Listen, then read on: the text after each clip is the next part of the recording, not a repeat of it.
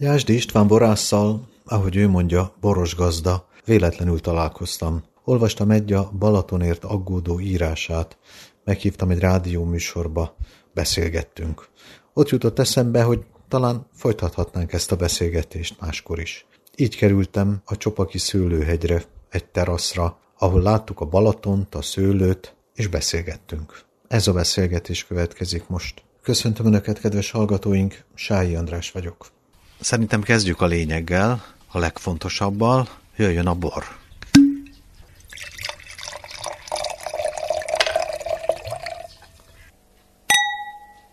A színhely, hol vagyunk most? Ez itt a kérdés. De közben be kell dugaszolni azért a bort, biztos, ami biztos. El ne párologjon belőle a, a nedű.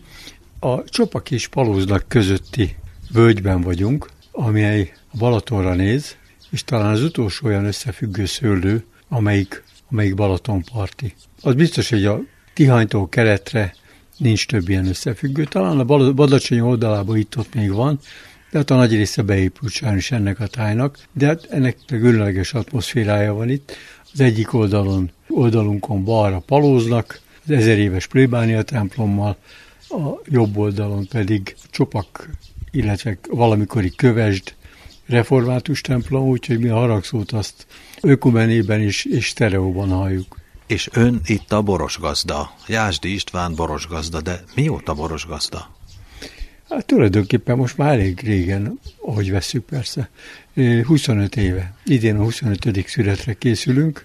Úgy alakult, hogy ötven éves voltam, kicsit későn kezdtem, de ha ez képest most már tekintélyes időt eltöltöttünk Csopakon, szőlő és bor közelében, nem csak közelében, hanem mi itt élünk a szőlő közepében lévő borházban, valamikori Ranolder pincének a borházában.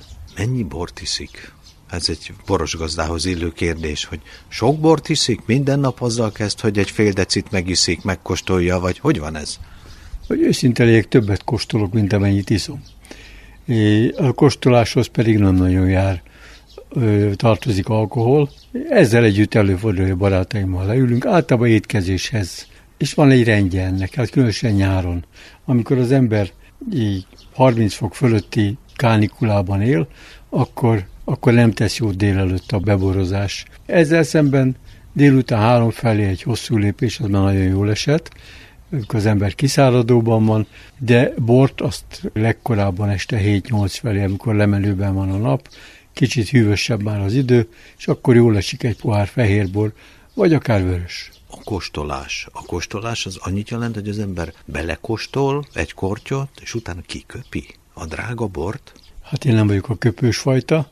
Az ember először is megnézi a színét, fölemeli a poharat, kicsikét meglögyböli benne, fontos, hogy egy szép talpas pohár legyen, és a nyakát fogjuk meg, nem a, nem a poharat, mert akkor rögtön maszatos is lesz, és, és meglögyböljük. Ennek is van szép hangja, hogyha valaki kíváncsi rá.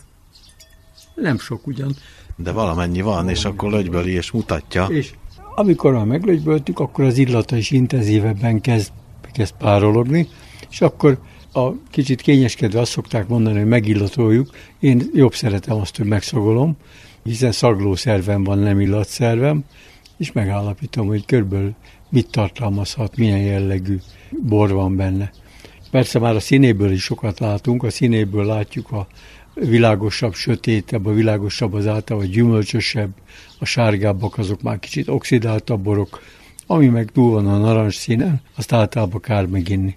Úgyhogy utána, amikor az illathoz érünk, akkor, akkor tulajdonképpen majd, majdnem mindent megtudunk a borról, amikor illat, az illatra kerül a sor, és fontos, hogy az ember használja a szaglószervét, mielőtt, mielőtt megkóstolja, mert, mert az élvezetnek a tekintélyes része az az illatból jön. A bor, látom, hogy Lőce Dombi, olasz rizling. Ilyen borból mennyi készül ebből? Hát, hogy itt körülnézünk, akkor látjuk, hogy a Lőce Dombit a hátunk mögött, vagy előttem, az egy két és fél hektáros dombocska. A két és fél hektáron minden évben terem egy ilyen hatvan-nyolcvan mázsa szőlő, amiből ki lehet számítani, hogy ez lehetne akár hat-nyolc ezer palack is, de az esetek nagy részében nem készítjük el mindet Lőce Dombinak. A hordóból kiválogatjuk a legjobbakat, és csak az kerül Lőce Dombiként a forgalomba, piacra, a vendégekhez, amit, amit olyannak ítélünk, hogy méltó a nevére. A hektár az tízezer négyzetméter, jól gondolom, csak hogy valamennyire tisztában legyek a méretekkel. Igen, ez így pontos. Voltak itt ilyen pesti vendégeink, akik teljes zavarba jöttek, amikor mondtuk, hogy ennyi hektár, meg hogy tizenhét hektáron gazdálkodunk, és azt kérdezik, és azt mondja meg, hogy hány Margit sziget. Úgyhogy igen, ez tízezer négyzetméter, elfér rajta mondjuk, hogyha a mi, mi ültetvényeinket nézzük, négy-öt ezer tőke szőlő van rajta, ami azt jelenti, hogy négy-öt ezer tőkéhez minden évben nyolcszor-kilencszer oda megyünk kézi munkával a metszéstől a, a szüretig, és legalább ugyanennyiszer gépi földmunkával, és egy esetleg permetezéssel is oda, is oda kell mennünk. Tehát tizenöt-tizenhatszor egy évben minden egyes tőkéhez oda megyünk. négyezer tőke, vagy ötezer tőke, szorozva tizenhét hektárra, mindenki számolhat. Na de amikor ide költözött huszonöt évvel ezelőtt, akkor már értett a borhoz? Vagy, vagy fogalma sem volt, hogy hogy kell bort csinálni? Ez egy nagy kaland volt, vagy, vagy hogy indult? És ennek volt egy nagy kockázata is gazdasági értelemben? Hát amikor huszonöt éve ide kerültem, akkor én már nagyon jó borokat ittam. Hát, na de bocsánat, tehát inni az egy dolog, de hát csinálni? Igen, ö, nagyon jó borokat ittunk, feleségemmel évekig, vagy a családdal évekig Párizsban éltünk, és ott, ott olyan borokat lehetett inni, amit Magyarországon a hetvenes, nyolcvanas években nem nagyon. Itt, amikor az ember egy külföldi barátját meghívta borozni, és megkínálta a hetvenes években magyar vörösborral, vagy akár fehérrel, akkor az becsületsértés számba ment. Valójában hihetetlenok voltak ezek a badacsonyi szürkebarátnak nevezett akármiből készült borok, de vörösbor is. A mikavér az olyan volt, hogy lecsöppent, kimarta a betont. Tehát tulajdonképpen később kezdődött el a magyar borreneszánsz, a kilencvenes évek elején egyébként Villányban a vörösborosokkal, és amikor én ide kerültem Csopakra, akkor hát a Csopaki az éppen eltűnőben volt a, az ország szeme elől. Ez egy híres borvidék volt, a régi nóták is úgy szóltak, hogy Csopak, Somló, Badacsony, borral törzsd a kulacsom. Ezek valamilyen operetből származik, meg nem mondom, hogy honnét. De az biztos, hogy alig volt Csopakon szőlő, és mindenki kivágásban gondolkodott, ami egyébként azóta folytatódott, de sikerült megőrizni legalább ezt a völgyet, és ebben a völgyben van most kb. húsz hektár szőlő, amiből talán tíz hektárt mi művelünk, meg további hét hektárunk van még a, ugyancsak a Balatonra lejtő völgyekben, de egy kicsit arrébb. Na de azt nem mondta meg, hogy értette a szőlőhöz, vagy a borászathoz. Hát én nem véletlenül titkoltam. É, gyakorlatilag a, a borhoz annyit, hogy tudtam, hogy milyen bort szeretek. Ami nagy dolog volt, mert Magyarországon kevesen kóstoltak egyáltalán jó bort. A borászok között is kevesen voltak, hiszen a szovjet meg az en dé ká piacra készültek ilyen alkohol egyenértékben kiszámított, cukrozott, általában cukrozott italok. Nem, nem értettem a szőlőhöz is, nem értettem a borászathoz is, sem.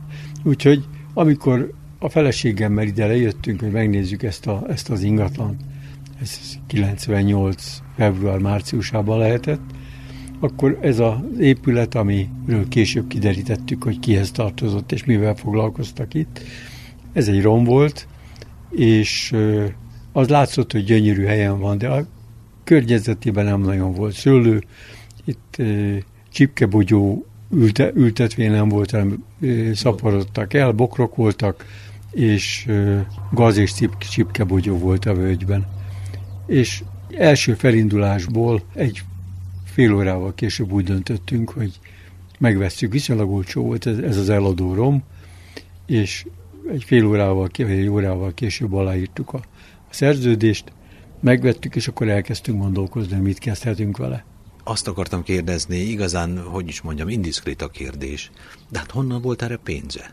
Hát én értem, hogy korábban valamivel foglalkozott, na de hát egyszer csak valaki kilencvennyolcban úgy gondolja, hogy kilencvennyolc, akkor már túl voltunk az Antal kormányon, túl voltunk a A Horn kormányon akkor jött kilencvennyolcban, hát nem voltunk egész túl, a Horn kormány utolsó néhány hónapja volt, akkor jött a, a, az, az első Orbán kormány, na de hát az az időszak azért gazdasági értelemben nem egy csúcskorszak volt. Nem, de én ezerkilencszázkilencvenben alapítottam egy, volt közös vállalatból, egy Ungavisz nevű céget, és ebben a cégben volt részvény.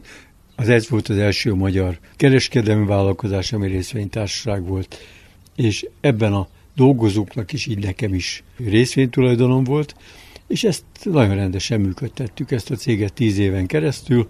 Ez ilyen hozok-veszek, tehát ilyen kereskedés? Az is volt, de hát éppen ebben az időszakban csődbe mentek azok a vállalkozások, akiktől vásároltunk, és ahhoz, hogy piacon maradjunk, meg kellett venni a saját termelőinket, úgyhogy viszonylag, viszonylag gyorsan ez egy, ez egy meghatározó tényező volt az élelmiszerpiacon. Elsőbb a baromfival, a limamájjal foglalkoztunk, és ezzel, ezzel, ebből a, ezt a céget, amikor úgy alakult, hogy úgy láttam, hogy é, megkezdődik a bankokkal az iszabbirkózás, túl sokan szerették volna már a bőrünket, akkor én éppen elértem az ötvenedik életévemet, és úgy gondoltam, hogy hátralevő időt nem szeretném ebben az iszabbirkózásban tölteni, és eladtuk a részvénytulajdonokat a, a kollégáimmal, és ö, akkor éppen volt pénzünk. Na most ez a vétel, amiről itt beszélünk, ez a, ez a rom, amit megvettünk Csopakon, ez nem került sokba, ez kevesebbe került, mint egy közepes budapesti lakás akkoriban. Kétségtelenül a következő években ráköltöttük a vagyonunknak a megmaradt részét, és akkor igazi kockázat ezután kezdődött, mert azt tudtuk, hogy akitől meg akartuk venni, az itt csárdát akart építeni.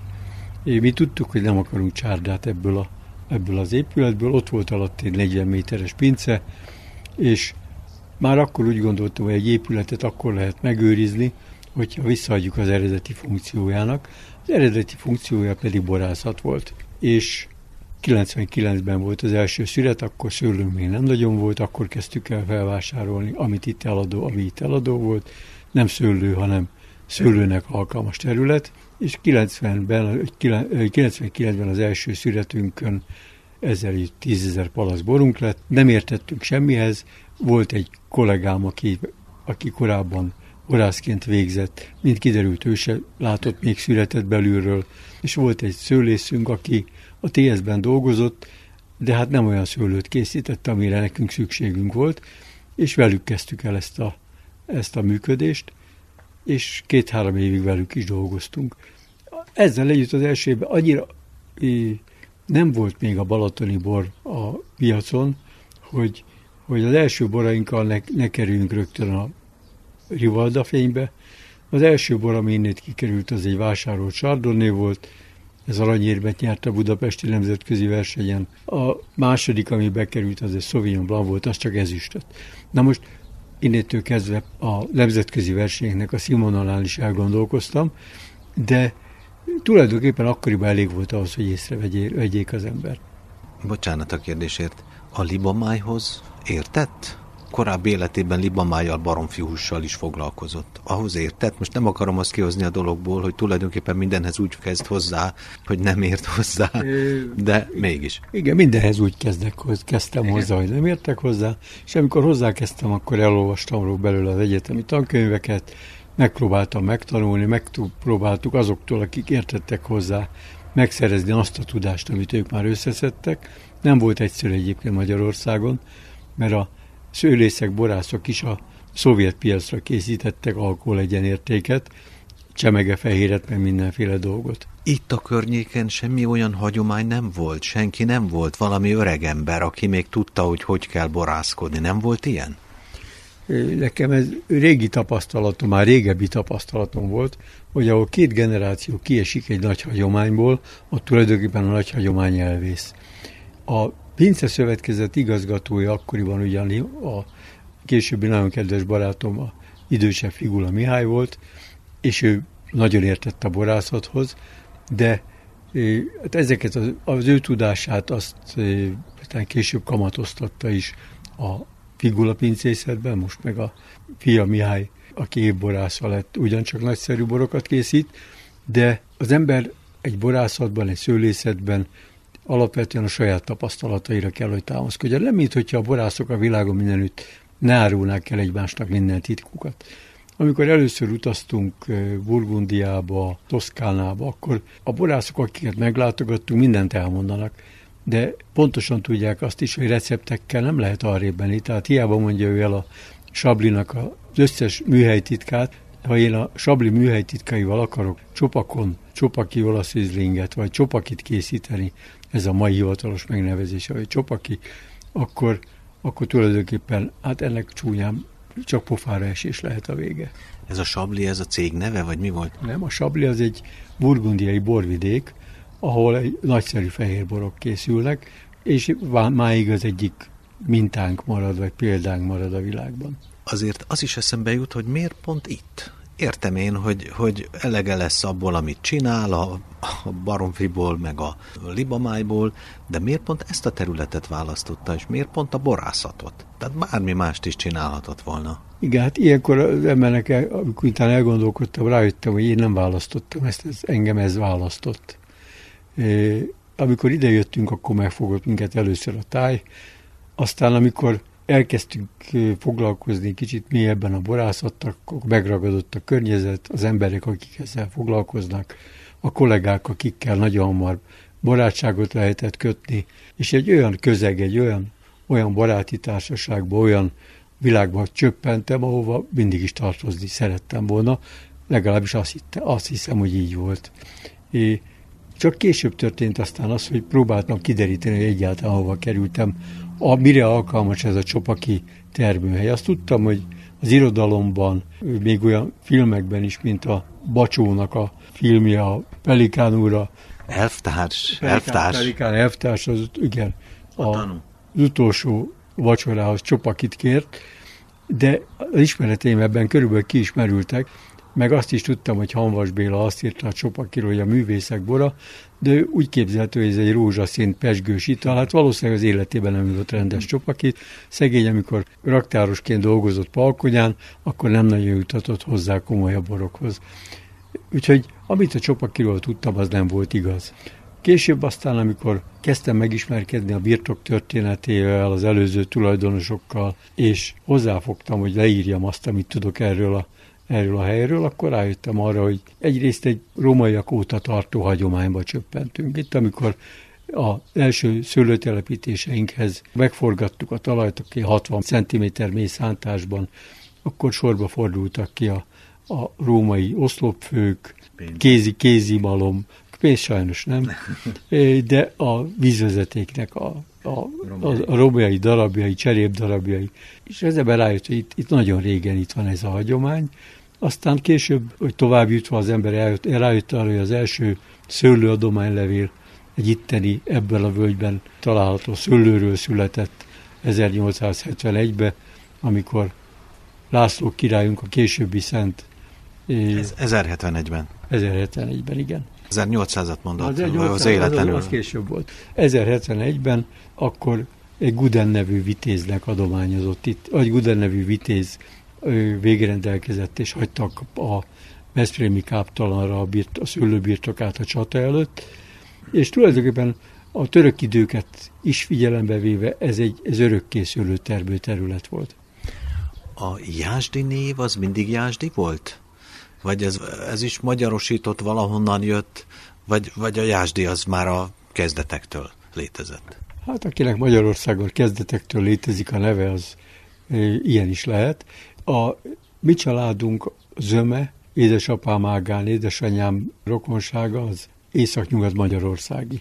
Aki járt északnyugat Magyarországon a mai Burgenlandtól Csallóközig, vagy Mátyusföldig, vagy a Magyarországon maradt Moson megyéig, az, az tudja, hogy Mosonban például a lakosság hetven százaléka német volt, nem sváb, hanem olyan keleti bajornak nevezett, legalábbis néprajzilag keleti bajornak tekinthető, ma már osztrák állampolgár, aki itt volt, hát talán valószínűleg a magyar honfoglalás előtt is ezen a területen, a szlovákok is, akikkel, és, és akinek a családja nem keveredett ezen a, senkivel ezen a vidéken, az bizonyára ilyen is van, a mi családunkban nagyon sokat keveredett.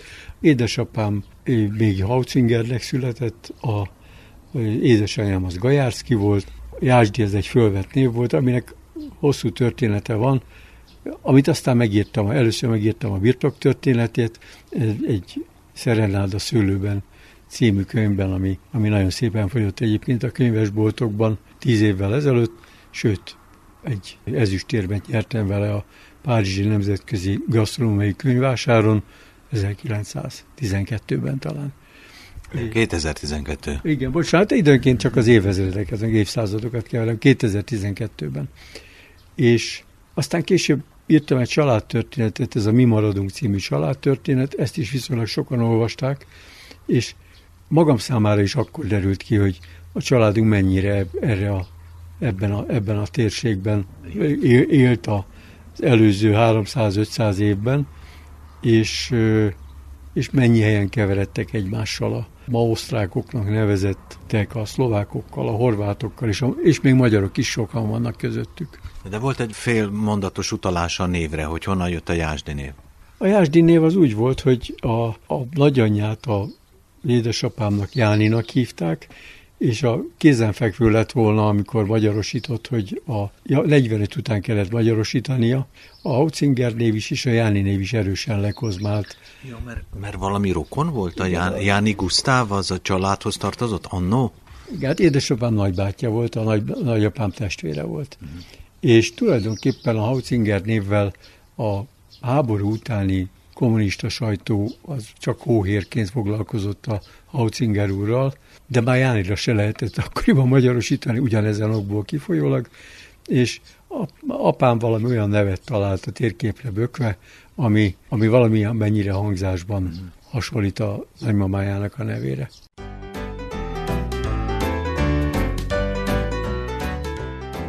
A Kvaterka mai vendége Jásdi István, csopaki borosgazda. Ez a régi, régi név, amikor, amikor magyarosítottak meg egyebek. Na de, egy pillanatra visszatérve önre meg a borászatra. Mit csinált, mielőtt borász lett? Értem én, hogy, hogy volt egy vállalkozás. Na de kilencven előtt, ön, én, azt én, tudom, hogy közgazdász volt. Igen, én gyakorlatilag egy, egy közgazdasági pályát futottam be, és miután az én generációmat, az apám generációja, ami megszenvedte a Jáni rokonságot, az enyémben bár az időszaka sokkal inkább, a, aki nincs ellenünk, az velünk van, politikába zajlott, ami azt jelentette, hogy bizonyos helyekre az ember meg se próbálhatott felvételizni, de fölvettek a külkereskedelmi főiskolára, és én ezt, ezt követően különböző külkereskedelmi vállalatoknál voltam beosztott, azt állna ezerkilencszáz, igen, hogy az évezredet most elrontsam el, ezerkilencszázhetvenötben, amikor a úgynevezett arany, aranycsapatot, a külker aranycsapatot, akik még a jó részt az ávóból kerültek át, meg, hmm. meg ilyen vörös diplomások, azokat már le kellett váltani, meg kiöregettek.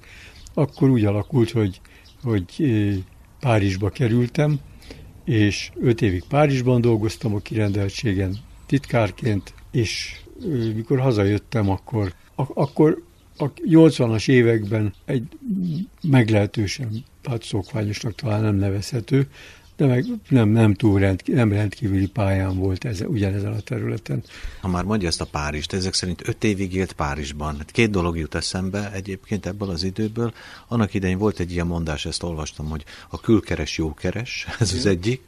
A másik, hogy aki öt évig élt Párizsban egy külképviseleten, az nem kerülhette el azt, hogy valami fajta együttműködést ne folytasson a magyar hivatalos szervekkel. Nem is tudom, hogy hívták annó ezeket a szerveket. Én is olvastam ezeket a könyveket. Én legutoljára éppen a Tabajdinak a három per hármasokról írott műve volt a kezemben, és néztem végig nagy meglepetéssel a százegy néhány tartótisztnek a nevét és a fényképét, és a meglepetésemet az okozta, hogy egyet sem ismertem közülük. Én azt hittem, hogy sokkal többen voltak a környezetünkben, biztosan nagyon sok mindenkit beszerveztek, az is biztos, hogy amikor én a párizsi kiküldetés előtt behívtak a, engem nem a belügyminisztériumba hívtak, lehet, hogy a apám neve miatt a Honvédelmi Minisztériumba a katonai elhárításra hívtak be, és, és egy civilruhás ezredeshez kerültem be a szobába, aki kérdezte, hogy volt-e a családban valaki büntetve, hát mondom, hogy ha csak a Jánit nem nézzük, akit kivégeztek, mint akkor még háborús bűnösnek, azóta rehabilitált Jány Gusztáv, Jáni Gusztáv vezérezredes, akkor tulajdonképpen csak ő volt büntetett a családban. Na most ezt követően még egy negyed óráig beszélgettem, elmesélte, hogy ő kaposvári gyerekként látta az aranysarkantyús Jáni Gusztávot, anekdótázott egy kicsit, vagy nem kaptam semmilyen megbízást. Mm-hmm. Na most, hogy ez a Jáninak volt köszönhető, apám azt mondta, akit ugyancsak megkerestek többször, és megpróbáltak beszervezni, hogy ide, fiam, most be, beírnak és megpróbálnak beszervezni. Ha elutasítod, semmilyen bajod nem lesz, legfeljebb nem mész ki. Tehát ezzel, ezekkel az utasításokkal ellátva mentem be a katonai elhárításra, és valóban semmilyen bajom nem lett, sőt, nem, nem szerveztek be semmire. De kiküldték. De kiküldtek, és ott töltöttem öt nagyszerű évet Párizsban. Párizsban. Na de Itt pillanat, ez hetvenöttől nyolcvanig körülbelül. Na most hetvenötben az akkori Magyarországról kijutni Franciaországba, Párizsba, nyugatra, öt évre, hát az valami hihetetlen. Hát az egy, az egy rettenetesen így irigylésre méltó dolog volt. Az egész családdal gondolom akkor, hát ha öt év, akkor igen. Más nincs.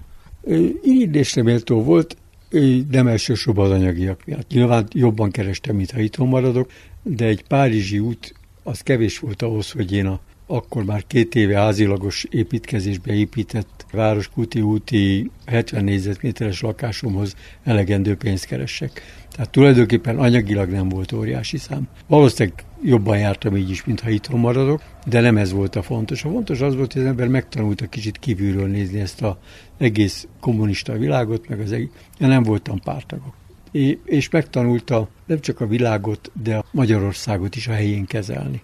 Miután akkoriban az olvas, olvasmányelmi zöme az francia olvasmány volt, pontosan el tudtam helyezni Magyarország fontosságát a világ számára. Tudtam, hogy a francia újságokban, a Le Figaro-ban, vagy a Le Monde-ban, amit naponta olvastunk, hónapok telnek el úgy, hogy Magyarországról egy szó nem, nem esik. A vetélkedőkön rendszeresen Bukarest volt Magyarország fővárosa, és azt is tudtam már, mert már akkor cikkeztek arról, hogy tulajdonképpen ez a kommunista világrendszer, ez gazdaságilag megbukóban van.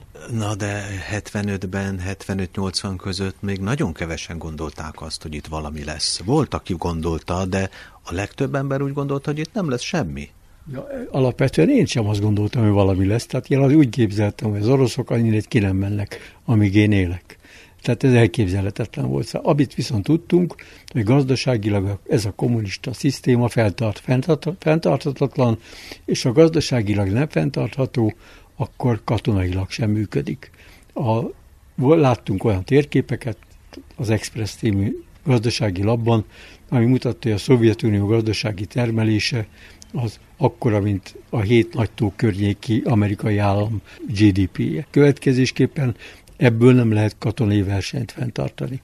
Tehát ezekből azért az ember bizonyos következtetésekig eljutott, addig nem, hogy Magyarország valaha felszabadul. Pláne, hogy az én életemben, vagy úgy, hogy a, a szüleim generációjából sokan megérik.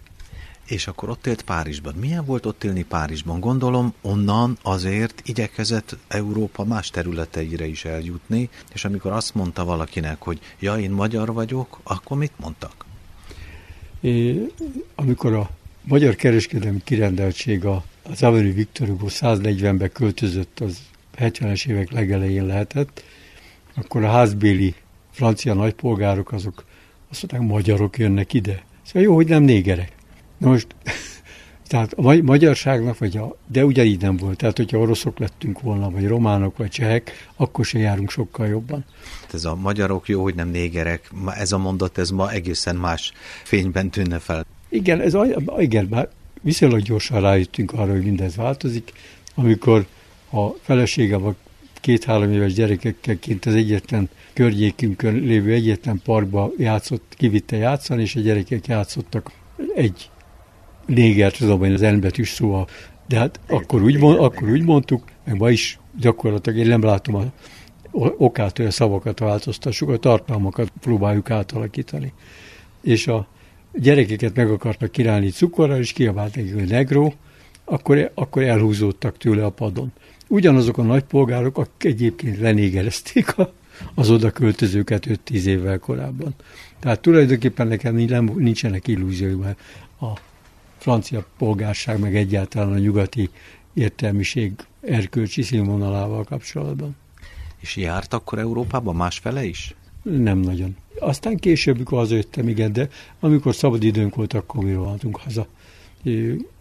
Nagy dolog volt, mert beültünk a kis golfba, és, és haza, hazajöttünk egy két nap alatt, átrohantunk Németországon. Később viszonylag sokat jártam a világot, de sehol nem töltöttem időt. Tehát én minden, minden, minden nagyvárosban ismertem a, az irodákat, ahova, ahova mennem kell, a címeket, ahova járok, és viszonylag kevés időt töltött, tehát öt-hét napokra mentünk ki, akár Japánba is, tehát igaziból nem arról, nem a turizmus. Ezzel együtt voltak felejthetetlen emlékek. Arra nem gondolt, hogy kint maradt Franciaországban? Hát semmilyen sem a feleség. A feleségemnek rettenetes honvágya volt végig. Én, én miután többet voltam a munkahelyemben, én azt jobban kezeltem, de mikor vége lett az öt évnek, akkor rohantunk haza. Addigra fölépült egyébként a lakásunk is, és nagyon jól éreztük magunkat itthon.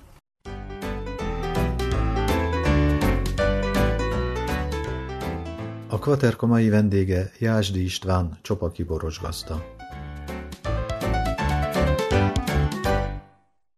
Ha már arról beszélgetünk, hogy hogyan zajlik az élete, az iskola, az mennyire volt meghatározó? Nem tudom, hol született, és hogy milyen iskolába járt, mondjuk milyen volt a középiskola, az szokott a meghatározó lenni. Igen, hát a középiskola az a József Attila gimnázium volt, a mai ciszterek, korábbi ciszterek, tehát kettő közötti hosszú időszakban jártam oda. Hosszú időszak az azt hiszem negyvenkilences államosítástól tartotta. Lehet, lehet negyvennyolc, nem tudom. Igen, kilencvenes évek. Valameddig. És azt, hogy mit adott, arra inkább utólag jöttem rá. Olyan dolgokból, hogy ö, itt most Csopakon a legjobb barátaim, olyan, olyanok, akikkel egyébként a pályám során nem találkoztam, egész más utakra sodort az élet, és most itt vénfejjel találkozunk olyanokkal, akikkel egy iskolába jártunk, ugyanazok a tanárok tanítottak minket. A Filánci Gyurka, vagy a Korányi professzor, vitorlázók egyébként, mert vagy én is vitorlázom. Ifjú korunkban az evezés volt a családi tradíció, de itt a Balaton mellett azért ez a vitorlázás. És euh, arra jön rá az ember, hogy sokkal erősebben szocializálódtunk, sokkal jobban kötődtünk azokhoz a dolgokhoz.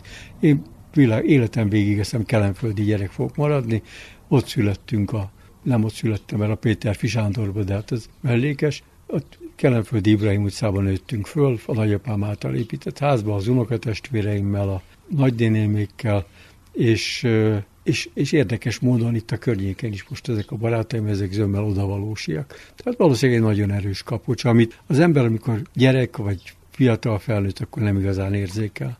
Mennyit tudod megőrizni a család erejéből? Ahogy itt hallgatom, úgy érzékelem, hogy gyerekkorában a család, és akkor itt a szűk családon kívül a szélesebb családra is gondolok, az unokatestvérekre, egyebekre.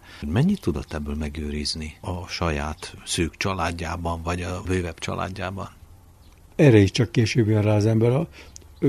Ez a, az életemet most már így markánsan három-huszonöt évre lehet osztani, sőt már a harmadikon is túl vagyok. Az első huszonöt év az a, az a fiatalság, amikor az ember minden felszívódik, de nem igazán érzékeli, hogy mi az. A második huszonöt év az az aktív aktivitáskora, amikor az ember nem igazán gondolkozhat, és nem a, a szűkebb szakmai közösségében mozog, a szűkebb baráti köre az nem a családból tevődik össze, és tulajdonképpen úgy ötven éves korom közül, pontosan pontosan akkor, amikor ide Csopakra költöztünk, akkor vettem észre, hogy mennyire fontos. Próbáltam magamban fölépíteni már ebből a, ennél a családregénynél is, hogy mi volt az oka annak, hogy a családban mégis a legtöbben úgy döntöttek, hogy, hogy Magyarországon maradnak, nem diszidáltak, nem vándoroltak ki, amikor meglehetősen nyomasztó helyzetbe kerültek, akkor sem. És tulajdonképpen érdekes módon a család nőtagjaihoz jutottam el. Azokhoz a asszonyokhoz, akik a tizenkilencedik század végén, huszadik század elején korán megözvegyülve, sőt gyerekként elárulva, az összes gyereküket mindig tanítatták. A Jáni Vilma nagyanyám, dédanyámnak a minden három gyereke diplomás lett, az ő édesanyjának, aki ugyanúgy maradt árván, és ugyanúgy ö, ö, özvegy, özvegyült meg viszonylag korán, és az ő gyermekei is már mind diplomások és egyetemet végzett emberek voltak. Tehát tulajdonképp és a, a Vilma dédanyám, tehát Jáni Vilma, amikor ott kellett hagyják a szülőfalut, a nagyapám még szülőfaluját, Lébényt, mert elszegényedtek, és semmiük nem maradt, akkor ahhoz ragaszkodott, hogy az új helyen Budapesten, akkoriban még az Üllői út környékén laktak, akkor a város éppen arrafelé terjeszkedett, és körülötte lakjanak a gyerekei. Mm. És amíg élt, addig az összes gyerekei mindig ott laktak valahol az ő környékén. Amikor Kelenföldre költöztek nagyapámék, akkor a testvére is velük költözött, tehát tulajdonképpen ez egy nagyon összetartó család volt, apai ágon legalábbis, és ezért próbáljuk ma is megtartani ezeket a családi kapcsolatokat. Persze a, a dédszüleimnek, a, a dédunokái, az azt jelenti, ezek az én másodfokú unokatestvéreim, ezek ö, ma már ugyancsak mind nagyszülők, sőt, egy részük már jóval nyolcvan fölött van, és az ő Ő, mi unokáink azok egymásnak már csak negyedfokú unokatestvérei, de amikor itt néhány évvel ezelőtt csináltunk egy ilyen nagy, nagy családi találkozót, akkor itt hetven valahány Jáni dédunoka és, és ükunoka, meg szépunoka között, az ember azt érezte, hogy azért nagyon egy húron tudunk még pendülni. És a gyerekei is tartják ezt? Én, én miután megírtam a, a könyvet, kiderült, hogy, hogy igaziból ezt a gyerekei még a mai napig nem nagyon olvasták. Az unokatestvérem, aki Csaba Laci, aki Széchenyi Díjas fizikus, és a Magyar Internet elindításáért kapták a Széchenyi Díjat kilencvenháromba, csinált ehhez egy, egy online kiterjesztést ehhez a könyvhöz, ahol megtekinthetők az összes családi fényképek, a családfák. Azt írom valahol, hogy édesapám, aki vadászrepülő volt, az Messerschmitt százkilencessel szedte le az oroszokat, akkor az ember rákattint a kék sorra, és akkor már a Messerschmitt százkilencesbe ül. Tehát egy nagyszerű internetes kiterjesztés, de még ez se fogta meg őket. Ugyanakkor biztos vagyok, hogy elérik az én koromat, nem a mostanit, ötven ötvenöt, akkor egyszer csak fontos lesz nekik ez is. Tehát az, hogy most ebben a középkorban, amikor egyébként elég bajuk van, már saját gyerekeikről kell fog gondoskodniuk, egyiknek másiknak már saját szüleiről is gondoskodni kell, akkor ezzel nem foglalkoznak. De elérik ezt a harmadik huszonöt évet, akkor azért el fognak ide jutni. Hogyha úgy visszagondol az életére, biztos minden embernél van olyan pillanat, amikor azt mondja, hogy jaj, ott utat tévesztettem, ott kellett volna balra menni ahelyett, hogy egyenesen mentem volna tovább. Sok ilyen van? É, igen, mostanában írok egy új könyvet ezúttal az öregségről, ami valami olyasmi címben lesz, hogy bevezetés az öregségbe. Csak közbevetőleg, hogyha valaki ezt hallgatja, és, és hallgatja önt, hogy az öregségről, akkor gondol egy öreg emberre, na de hát ön, ön hogy is mondjam, vitorlázik, aktív életet él, sporttól, igazán, itt, igazán itt nem tűnik öregnek. Itt ott dolgozom is. Igen, ezzel együtt, amikor gondolok, ennek kapcsán, a könyv kapcsán gondolkoztam azon, hogy milyen utálágázások voltak az életemben, és hol lehetett volna másfelé menni, akkor egyrészt az ember egy pár dologra rájön. Az, hogy, az, hogy a szabad akarattal éljük az életünket, az tulajdonképpen néhány ilyen utálágázást jelent, amikor tényleg szabadon dönthetünk, hogy erre megyünk, vagy arra. Na most ilyen utálágázás az én életemben talán három volt, és ezt a három, a három közül egyiket sem bántam meg, különösen nem ezt az utolsót.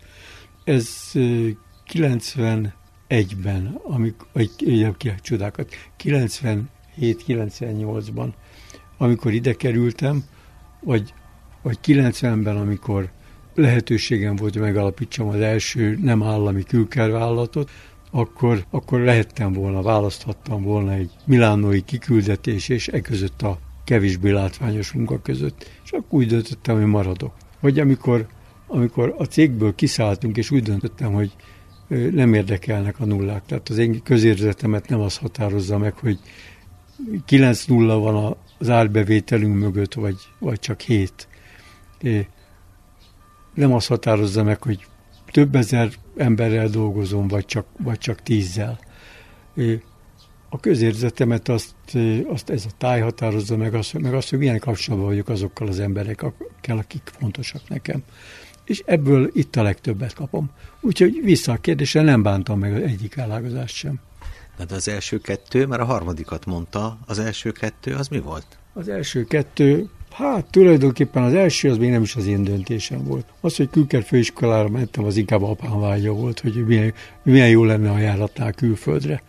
Aztán valójában a, a, az első húsz évben a, a döntéseimet túlságosan, a szüleim túlságosan, a, a, az a kijelölt pálya határozta meg, am, amire rákerültem. Az, hogy milyen családba születtem, hogy hol laktam, az, hogy Kelenföldön, az Ibrahim utcában, családi házban fölöttünk az unokatestvéremékkel, a nagybátyámmal, aki evangélikus lelkész volt, a szomszédban a nagyapámékkal. Tehát ezek a dolgok meghatározóbbak voltak, mint a saját, mint a saját döntéseim. Azt, hogy gimnáziumba kerültem, az se volt saját döntés, mert hova kerültem volna, és a gimnáziumba, akkor a József Attilában, mert az volt a gimnázium a környéken. É, a saját döntés, hát talán a külkerfőiskola saját döntés volt, de ott is a apám befolyása meg, hogy ő mennyire, az valószínűleg jobban befolyásolt. Na, de a nősülés például. Na most igen, ez egy jó kérdés, mert a A saját döntéseimet viszont meglehetősen gyorsan, nem mondom, hogy megfontolatlanul, de ugyanúgy hozom meg, mint hogy ezt a birtokot, a birtokot, ezt a romot annak idején megvettük. Marival ezerkilencszáz, nem, hogy az évezredet is eltévesszem, ezerkilencszázhetvenkettő szeptemberében ismerkedtünk meg, és mivel akkor nyílt egy lehetőség egy milánói hat hónapos ösztöndíjra, de csak nekem, így az esküvőt hat héttel később meg is tartottuk. Na most, hogy megbántam, vagy nem bántam, hát valószínűleg nagyon nem bánhattam meg, mert tavaly volt az ötvenedik házasság évfordulónk, és nem, nem bántam meg. Egyébként megbánni döntéseket az, az szerintem nem vezet sehova. Ha az ember valamilyen utat választott, akkor próbálja teljes erővel azt megvalósítani, ami mellett döntött. Félúton azt mondani, hogy most visszafordulok, és visszamegyek az elágazáshoz, és a másik ut- utat is kipróbálom, ez ilyen sehova se vezető életekhez vezet. Itt közben szóltak a harangok, már gondolom a delet ütötték. Melyik harang szól önnek? Hát balról a paloznaki katolikus, jobbról a csopaki református. Ez mind a kettő nagyon szép templom. Paloznaki az egy ezer éves plébánia templom, és, és én magam egyébként evangélikus vagyok. A bor.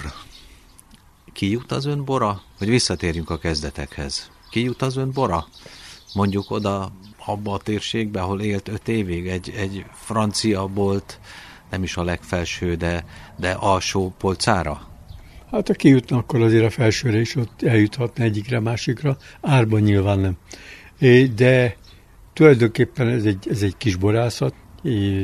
Volt osztálytársam, gimis osztálytársam, aki vénfejjel kikerült Sanghajba, és évente meglátogat, és itt leülünk, és hozza a hónalat két kis kínait, és azt mondja, hát akkor ebből a borból vennénk tíz konténert. És mondom, itt álljon meg a menet, nekem összesen sincs egy konténerborom. Most ugyanez akadályoz meg abban, hogy a világpiacra dolgozzunk. Ha mi kijutunk valahova, akkor kijutunk bécsi éttermekbe, kijutunk pozsonyi éttermekbe. Ugyanoda jutunk ki egyébként, ahova az alapító Ranóder János borai kikerültek. Ő az akkori birtokról elsősorban Bécsbe szállított és Pozsonyba szállított, és a borainak az ára magasabb volt. A csopaki akkor többe került, mint a legtöbb balatoni bor, vagy az ország legtöbb bora. Úgyhogy nagy, nagy exportban nem gondolkozunk, jó kis üzleteket, meg, meg jó helyekre azért, azért szeretünk, szeretünk eljutni. Mondjuk, hogyha egy picit túllépünk ezen a borászaton, meg a csopaki borvidéken, akkor az egész magyar borászatnak, borágazatnak ez a legnagyobb problémája, hogy, hogy, hogy nincs elég, hogy jön a két kis kínai, és azt mondja, hogy, hogy nem tudom hány konténer, de nincs annyi? ez az egyik nagy problémája, az, hogy a minőségi borból, a minőségi borvidékek, a történelmi borvidékek, azok olyanok, mint a, a szamárbőr, zsugorodnak egyre, és van egy-két borvidék, ami még talpon van, meg még időnként gyarapszik is, egri borvidék, vagy Villány és környéket, bár az utóbbi időben ott is leálltak a gyarapodással, de itt ez az észak-balatoni, ez nagyon erősen zsugorodik, itt az ingatlan spekulációval meg kell küzdeni mindenkinek, aki szőlőt akar telepíteni, és, és kevés a, a minőségi nagybor. Tehát amikor azt mondják, hogy jó, ebből a tételből kérünk húszezer palackot, akkor az ember fölteszi a kezét, és azt mondja, nem, ez nem az a világ. De Na de bocsánat, tehát pont fordítva. Hát nincs annyi, tehát sokkal drágább. Tehát akkor ez az igazi különleges. Na jó, de tudom, hogy... Igen, hát ahhoz, hogy észrevegyenek minket, ahhoz valami, kellene egy kritikus mennyiség, meg... Szoboszlai mezén egy kiírás, hogy Jásdi. Hát például igen, annyi pénzünk nincs, hogy a Szoboszlaira kitegyük. Akire meg kitehetjük, annak meg, arra meg nem érdemes. Úgyhogy tulajdonképpen ez az egész magyar bormarketing, ez mindig forrás hiányos volt, és... soha nem költöttünk annyit, mint például az osztrákok. Az osztrákok, az osztrákból az száz évvel ezelőtt sehol se volt, hiszen mondom, hogy a, a legjobb bécsi éttermekben inkább balatoni borok voltak, ma pedig az osztrák fehérborok a legdrágább fehérborok közé tartoznak a világon, mert harminc éve következetesen állami segítséggel viszik a piacra. Egyébként jobbak azok az osztrák borok? Sokkal egyenletesebb a minőségük. Tehát eljutottak oda, hogy szemetet már nem engednek ki a kezükből. Na de ez a kémia része a dolognak, nem? A kémiát, a szót sem szeretem, mert itt vegyi anyag nem nagyon szerepel a termékeinkben, de... Ne, most én az ez, osztrákokra ez, értettem. Ez, ez, ez, szőlész, ez szőlészeti tisztesség, meg borászati tisztesség dolga. Az osztrákok is egy nagy disznóság után jutottak el oda, akkor rendet kellene vágni. A nyolcvanas években volt a nagy glikolbotrány, amikor azt hiszem talán halálos áldozat is volt. Az biztos, hogy lecsuktak egy két-három híres borászt, és ettől egyszer csak rend lett. Itt nem csuktak le senkit, a borhamisítás az talán másképp, mint azelőtt, de mazsiva is zajlik, és tulajdonképpen a tömegbortermelés a magyar, magyar boroknak a megítélése az a tömegbor piacon van. Ott ismerik a az áruházi láncok alsó, legalsó polcain szereplő magyar borokat, csak azt nem tudják szerencsére, hogy magyarok. Záró kérdés. A családból ki az, aki folytatja, aki átveszi a stafétabotot? Most nem feltétlenül a könyvírást, a borászatot. É, igen, családi vállalkozás, családi borászat akkor tekinthető perspektívikusnak, hogyha viszik tovább. Egy pénzügyi befektető, ha megveszi ilyesmit, akkor a lelke nem marad meg. Tehát pont az a lelke, amit föltártunk, amit próbáltunk kitalálni, a borok lelke, a szőlő lelke, a hely lelke, az csak családon belül adható át. Szerencsére a fiam, aki egyébként jól kereső ügyvéd, és valószínűleg annyi pénzt soha nem fog itt keresni borászként, ezt még nem tudja, de már beleért. Egyrészt elérte lassan azt, eléri lassan azt a kort, amiben én elkezdtem, hát idén ötven éves lesz, és nagy elhatározással belevágtak a feleségével abba, hogy, hogy ide települnek, a borászatot tovább viszik. És az ügyvédi irodája szponzorálja a borászatot, most bocsánat, tréfa. Nem volt, ez nem annyira tréfa, én mondtam, hogy ne adja föl a praxist, mert valamiből meg kell élnie.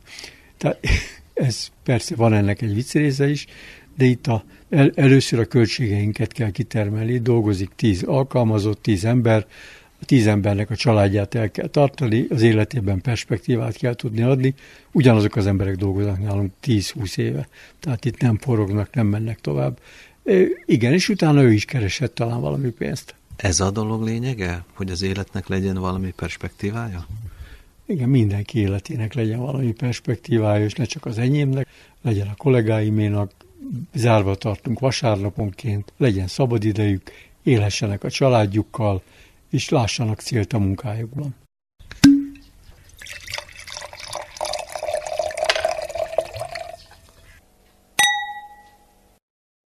Az elmúlt percekben Jásdi István csopaki borosgazdát hallották. Köszöni szíves figyelmüket a szerkesztő, Sályi András.